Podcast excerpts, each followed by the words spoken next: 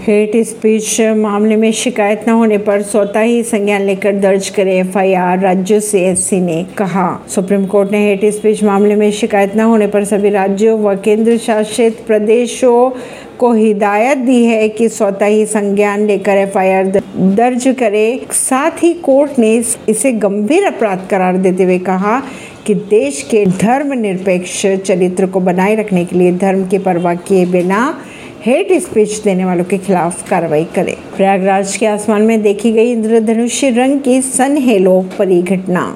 सामने आई तस्वीरें। उत्तर प्रदेश के प्रयागराज के आसमान में दोपहर एक दुर्लभ खगोलीय घटना घटी, जिसे सन हेलो कहा जाता है, जिसमें सूरज के चारों ओर इंद्रधनुषी रंग का घेरा बना हुआ है। कई ट्विटर यूज़र्स ने इसकी तस्वीर और वीडियो को शेयर किया।